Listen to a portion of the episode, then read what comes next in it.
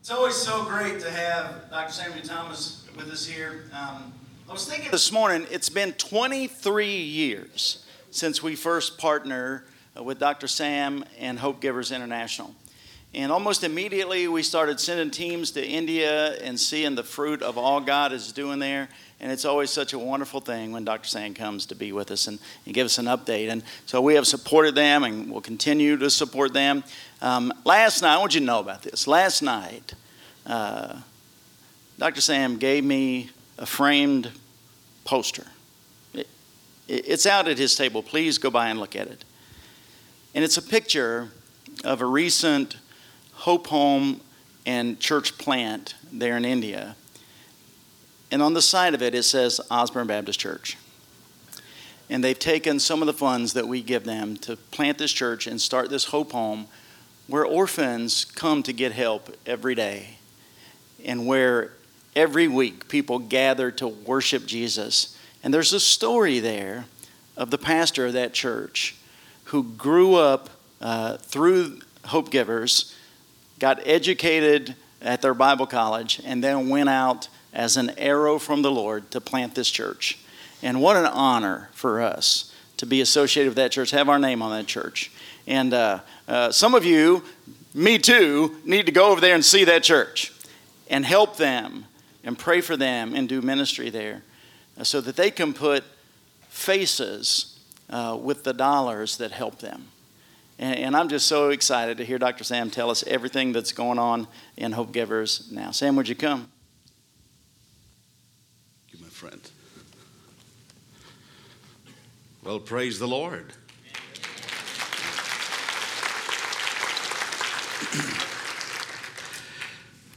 Dr. Steve, it's always good to be with you and your people. You know, many years ago, I was speaking at uh, First Baptist Knoxville.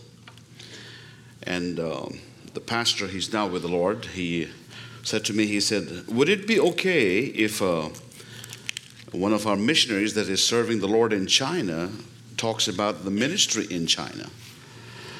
What are you going to tell a pastor? He said, No. I said, Yeah, it'd be fine. I said, How much time will she take out of the schedule? She said, Oh, not much, maybe five minutes. She talked about what the Lord's doing in China, and of course, her closing statement was God loves Chinese because He made more Chinese. I had to follow that statement. And my opening statement was God's changing His mind. and the reason I said that, that was just a joke. It was. But no more. Last month, India has overtaken China's population. 1.4 billion people live in India. And uh, the Hope Home that uh, Pastor Steve was talking about, they just finished it last week. And that house, that home will have 20 children at any given time. Let me explain how that works. 20 children, when they graduate, go to the Bible college, and go into ministry, we take more new children. To till Christ comes, that orphanage will always have 20 children going into the Lord's work continuously. That's what you have invested in. And I want to say thanks to your pastor, to the saints of the church for your support. Since I was here last, I would like to share a few things. The Last time I was here, we were going through severe persecution in India. They had shut down many of our orphanages, and we had come down to less than 2,000 orphans. But as of date, 5,500 orphans are being cared for in this ministry, and to God be all the glory. That also adds 273 children now from the dowry castaway, the mothers who have been burned by the husband. This is not the 5,500 orphans. This is 273 children living in three different hope homes who are being raised as arrows for Christ. 39 blind children in the ministry of Hopegivers. Last week, 11 of them were baptized. You know, somebody asked me, What is baptism? Of course, it is to obey the Lord. But when you accept the Lord, you have recruited yourself to be a soldier of the cross. But when you're baptized, you have taken the uniform. And that's what these people have done this morning. They are telling the world that they want to be a disciple and follower of Christ. Since I was here last, over 18,000 baptism took place in the ministry of Hopegivers. This is in states where they have banned from for people to accept Christ. This is after banning. 18,000 have obeyed the Lord. Thank you again. I love the prayer team this morning. Uh, what a privilege to have them pray over you before you come. There's one thing I'll, I will say about Osborne Baptist. You know, we have 5,500 orphans. In the 5,500 orphans, less than 500 are fully sponsored. Let me repeat that again. You can call the office anytime. Less than 500 are fully sponsored. See, Dad went to be with the Lord, and it's just me going in churches and talking about the ministry. So it does not make it easy. But thanks to Osborne, it is your fund that allows us to feed all the others and raise them to be arrows for Christ. We thank you, and we thank the Lord for using you in investing into the lives of children are being raised as arrows for Christ. Pray for us that the Lord would continue to see us faithful in the ministry. Before we study from God's Word, just go ahead and open the book of James, uh, chapter 2. And I was talking to Dr. Steve, you know, when they told me this is going to be live stream, I had to cut down a lot of notes. You just do that. Uh, because I'm still the most wanted, and uh, they're trying to arrest me, or they're trying to kill me. And by the way, of course, this is live stream. I want to make it sure, make it clear, very clear to you that in India they have banned many states from people accepting Christ. You know, logic cannot be challenged according to the world. But the logic of a changed life can never be challenged. Once it, life is changed by the gospel of Christ, no law of India can stop that person from coming to Christ. As a result of that, some of our pastors have gone to be with the Lord. Since I was here last, we had 93,000 uh, churches. And at the recent board meeting, we celebrated 100,012 churches planted. To God be all the glory for great things He hath done. I love success stories. And of course, one of the success stories is of a pastor named Aji Elias. He's Zacchaeus of the ministry. He's four foot nine. Uh, I, I, don't think he ever had to uh, have some professor explain to him Luke chapter 19. He knew what it meant. Zacchaeus was sent from the Bible college before COVID. We didn't hear from him. Then after COVID, he came to the Bible college and attended one of the conferences, and I loved spending time with him. I said, Aji, tell me how are you doing? He said, I'm doing fine. I said, what the Lord's been doing to you in your life? He says, well, sir, since I left here, I was given a bicycle and a Bible and a one-way train fare. And the reason we give them one-way train fare, we don't want them to come back. so we give them one-way train fare after they graduate. So he graduated and he went to the a state in northern India. I want to keep him safe. So he went to northern India, uh, state in northern India, and nobody would let him take a house on rent because he was a missionary. So they stopped him from staying there. So he decided, he had two other students from the Bible college who went with him as an encourager. They both left him. So he stood with the Lord, who is the greatest encourager. So he uh, said, I just found a rich man who had a German shepherd tied to a tree outside. And I just made myself at home with that dog because the rich man would bring good meals to the dog, and me and the dog shared the meal.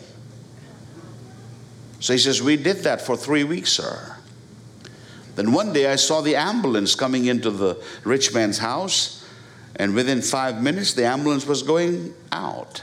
He said, I stopped the ambulance and found out that it was the rich man's wife who was ill, was taken to the hospital. He says, I just asked if I could pray for that lady. He says, Sir, I prayed, and on the way to the hospital, God healed her. And the rich man was so convinced that there's something this Aji Elias has. He says, Well, why don't you tell me what you need? He says, We need a land, we need a building for the church, and I like to start an orphanage. And the rich man sponsored all three. Today, I want to make sure we have 229 believers attending that church. To God be all the glory for great things he hath done. I'd like you to take your attention to the book of James, chapter 2, and verse 17. If you have the right Bible, it's page 1051. book of James, chapter 2, verse 17. Even so, faith, if it hath no works, is dead, being alone. A faith that cannot save. You know, when I go to your steakhouse and uh, I like to pull out my three million mile diamond medallion Delta card and give it to them, they say, Well, it won't work here. You have to give a credit card. I said, Well, I got three million miles. It's no good. I'm talking about faith that will not save today. We talk about faith that saves, but I'm talking about a faith that cannot save. According to James chapter 2, verse 17, we're talking about a faith that cannot save. This morning at Osborne, believers, listen to me. We can be grateful that Brother James is not our pastor because he's known and is gifted to bruise people when they come to his church. James speaks of a faith that does not save. According to James chapter 2 verse 17, even so faith if it hath no works is dead being alone. Here's a faith that has no life. A faith that is dead. To begin with, let me establish the basis for our salvation. We are saved by grace through faith in the Lord Jesus Christ, nothing else. It is grace plus nothing and minus nothing. You are not saved by doing anything. If you feel that you're saved by doing anything, I can rest, you can rest assured that you will never be sure of your salvation. If someone asks you, Are you saved? the very best thing you can say, I hope that I am. But if you ask me, Samuel Thomas, are you saved? I said, Yes, I'm saved 100%. Does that make you arrogant? No, it just makes me believe that I have a great confidence in my Savior, who said, Believe on the Lord Jesus Christ and thou shalt be saved. According to Acts chapter 16, verse 31. If work has anything to do with my salvation, I would have to say that I hope I'm saved. I prayed today. I studied the Bible today. I'm preaching today. I didn't use abusive words today. I didn't steal today. I didn't lie today, but I did lose my temper today. You say, How did you do that? And when did you do that? This early in the morning. well, I didn't.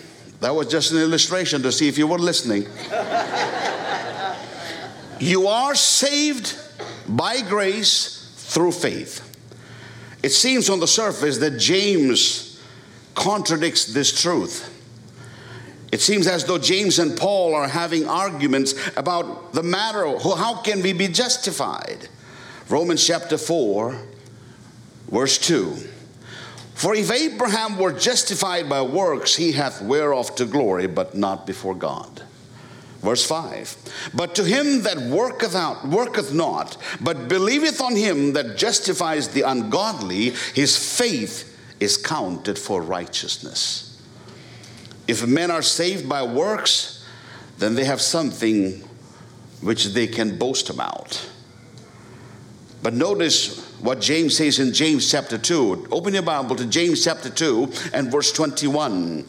Was not Abraham our father justified by works when he had offered Isaac his son upon the altar? Look at verse 24. You see how that by works a man is justified and not by faith only. Is this contradiction? Paul says it is by grace through faith. James says we are justified by faith and we are justified by works. There is no real contradiction, believers. Paul and James are saying the same truth in a different way. Paul is speaking about justification before God. We are justified by faith before God, and James is saying we are justified before men by our works. But when you look at me, you don't see faith, do you? You see a fat body. When you see me, do you see love? You can't see that. You can't see anything but me. But God can see our hearts, He can see our faith. The only way you know anything about my faith is by what you see me do.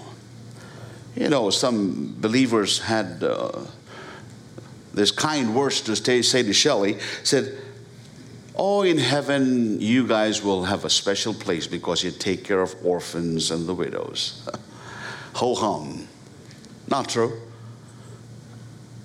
By taking care of the orphans and widows, we don't get bonus points.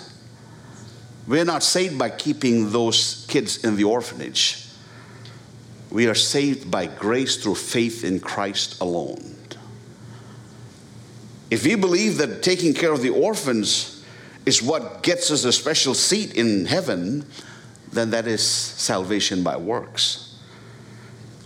You cannot see my heart, but God can. Therefore, I'm justified by faith in front of God. But I'm justified by works in front of people. James chapter 2, verse 14, James is talking about show me faith. What does it profit my brother though a man says he hath faith? The man says he has faith, but he has nothing to prove it. James chapter 2, verse 18 You show me faith Thou hast faith, and I have works. What is James saying to us? Show me thy faith without works, and I will show you my faith that works. Paul is talking about the root of our justification. James is talking about the fruit of our justification. Paul is talking about the root that is beneath the ground which you cannot see. Fruit is above the ground which people can see. Paul is talking about inward justification. James is talking about outward justification. Paul is talking about a provision of our justification. James is talking about the proof of our justification. Paul is talking about the means of our justification. James is talking about the marks of our justification. Paul is saying, Do you know that you're saved? James is saying, if you know it, show it. People who have always say so salvation without show so salvation are really not going to heaven. Amen. I hope you heard that. It is not that work saves, it is not that works even help us save. Not all faith is valid faith, some faith is bogus faith. Some preaching is bogus preaching. Paul said, Be careful of those who preach any other gospel. If anyone preaches any other gospel, let him be cursed. James is saying that when men call faith, it's really not faith. James chapter 2, verse 14, James is not saying that faith cannot save, but he's saying that faith that does not produce a changed life is dead. How can you tell this morning if your faith is dead or alive? Three ways you can know it. Number one, a dead faith expresses no compassion. James chapter 2, verses 15 through 18. If you're studying the Bible, I encourage you to just write this reference. Go home and read it. Let me just paraphrase it for you. Suppose a fellow Christian falls upon hard time. He's broke, he has no money. He comes to you in his rags and he says, Pastor, would you please help me? Believer of Osborne, would you please help me? You say, Well, I pray for you. Stay warm and be full. God bless you. Go. That did not help that guy. Did you know professional photographers are known to take pictures of children in poverty? But majority of those photographers never give a dime to the child that they've taken picture of. We would love to hang pictures of people with poverty, but do nothing about them. That's what James is saying. Faith without works is dead. That is why James is saying, Beatitude cannot get you to heaven. Reciting your creed will not get you to heaven. And you're not going to save your soul because you know the Lord's Prayer. Real faith gives you love for other people Real faith gives you compassion. Do you have compassion? If not, your faith is dead. Secondly, how to know your faith is dead? A dead faith enjoys no communion. James chapter 2, verse 19. Open your Bible, just look at James chapter 2, verse 19. Thou believest there is one God, thou doest well. Isn't that encouraging? That you believe that there is one God, you do well. The devil also believes that and tremble. But will thou not know, O men, that without faith work is dead? A dead faith has no communion. You see, some people have more faith, but I believe that some people have no more faith than the devil. Did you know the devil is a very orthodox person? Devil is more orthodox than many of the preachers I know. Devil is more real in many ways that he believes there is a God. He does better than many of our professors in our cemeteries, seminaries. Matthew chapter 8, verse 29. If you open your Bible, just write down the devil believes that Jesus Christ is the Son of God. Mark chapter 1, verse 24. The demons believe that Jesus is holy. All right?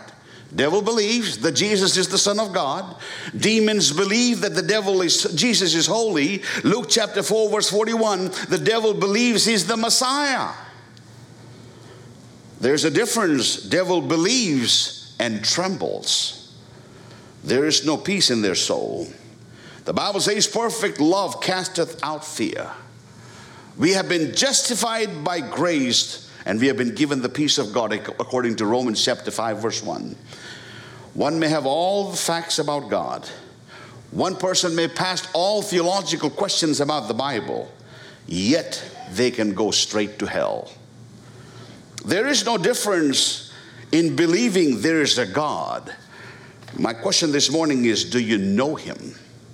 Did you know that the devil is not fighting churches today? Did you know that? That's good news. The reason devil is not fighting churches today because he's enjoying joining churches today. He's working not from the outside anymore. He works from the inside. Couldn't Satan qualify as a member for a church today? Well, let's give him a test this morning. Devil, do you want to be a member of this church? Yes, I do. Well, Mr. Devil, I want to ask you a question. Do you believe that Jesus Christ is the Son of God? Devil says, Oh, yes, I believe that. Do you believe that Jesus was born of a virgin? Devil says, Oh, yes, I was there, I witnessed it. Devil, do you believe that Jesus Christ died upon the cross? Oh, yes, it was me who helped him to get there. I believe on the cross. Devil, do you believe that Jesus is coming again? Devil says, Oh, yes. Because every word he says, he always keeps his word. Devil, are you willing to be baptized by immersion? Yes, I saw him baptized by immersion, and I was waiting to tempt him and take him to the wilderness after that. I believe in baptism by immersion. Devil, will you be a faithful member of this church? Yes, sir, I will be a faithful member. I would even like to join your choir. Would like to even become a deacon of the church. I will be happy to fill the pulpit when the pastors don't leave. Satan is a transformed angel of light. So far, so good, right? Devil, let me ask you one final question. Are you willing to confess with your mouth that Jesus Christ is Lord? Devil, are you willing to bow your knees to Jesus? Are you willing to love him, serve him, and trust him with your life? Satan will spit venom if you ask that question. You know why? Because he says, Well, everything else was okay, but I will not confess him. I will not bow my knees. You know what? Many church members are in the same category. We will be more than happy to say, Yeah, he's the Son of God, he's holy, he was born of a virgin, died on the cross, coming back. That's fine. But don't ask me to bow my knees to him. That faith is dead. Finally, dead faith expresses no compassion. Dead faith expresses no communion. A dead faith evidence no conversion. Did you know if you only have the Word of God, you're in danger of drying up? If you only have the Spirit of God, you're in danger of blowing up. But if you have the Word of God and the Spirit of God together, that is when you grow up. I encourage the believers to always combine the Spirit of God and the Word of God in your life. James said in Genesis chapter 15, God said to Abraham that I will bless you.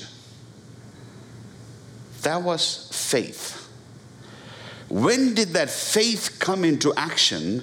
It was 30 years later in Genesis chapter 22 when he offered his son sacrif- uh, Isaac for sacrifice. Watch this.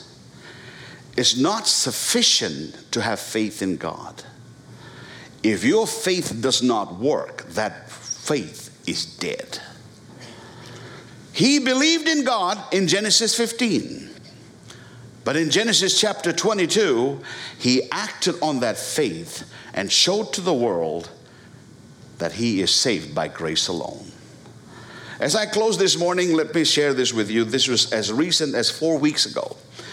One of our pastors, for his safety reason, uh, for the safety of the family, I will not mention this to you, but four weeks ago, he invited all his family back in India, in West Bengal, he invited all his family to come to the wedding of his only daughter.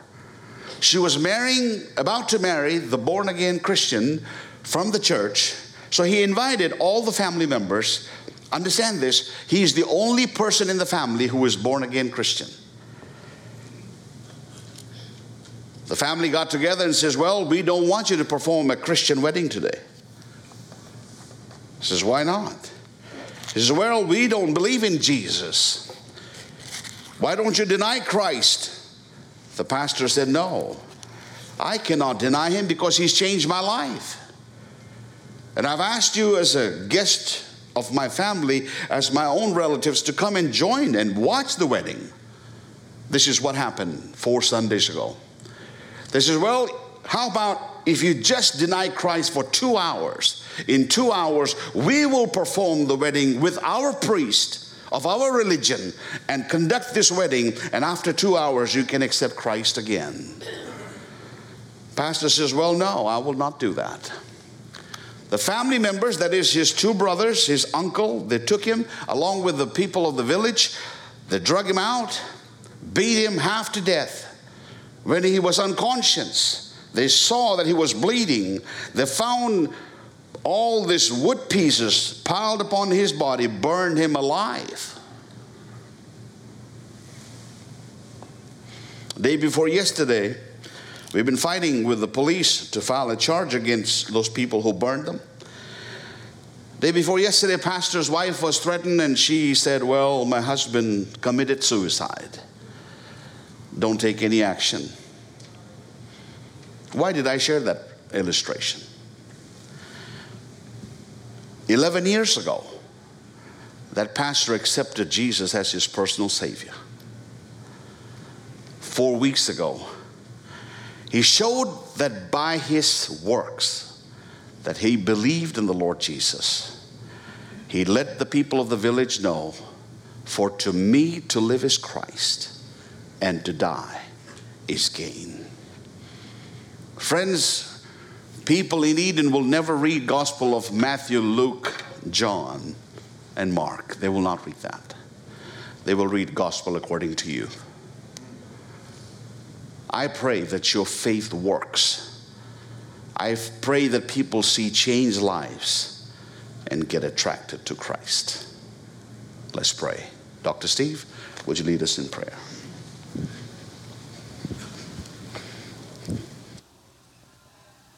Maybe those powerful words from Brother Sam has just seeped into your heart.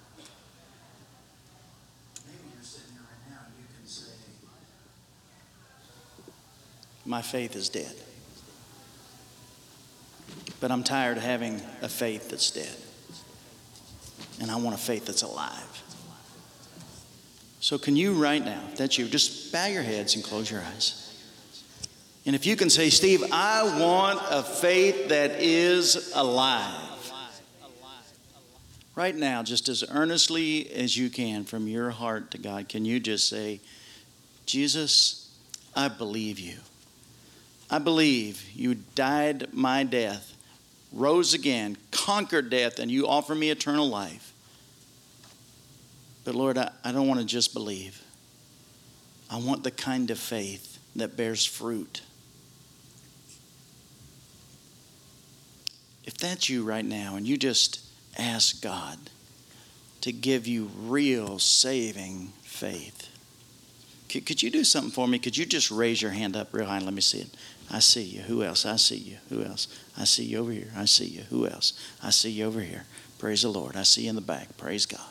Father, thank you for your great love for us and offering us grace through faith that saves us. I thank you for everyone who accepted you and received saving faith today. Thank you, Lord. God, we pray that you bless them and teach them and help them to grow. Lord, we love you and we ask all these things in Jesus' name. Amen. Did y'all enjoy Dr. Sam today? Praise the Lord. Hey, so um, he has a table out in the hallway. You need to go see the poster of the church uh, that has our name on it. And uh, also, um, look, you need to pray about adopting an orphan. You can do that at the table. You need to pray about going with one of our teams to India. You need to pray about maybe giving Hopegivers some money to help support all those babies. We love you. God bless you. You're dismissed.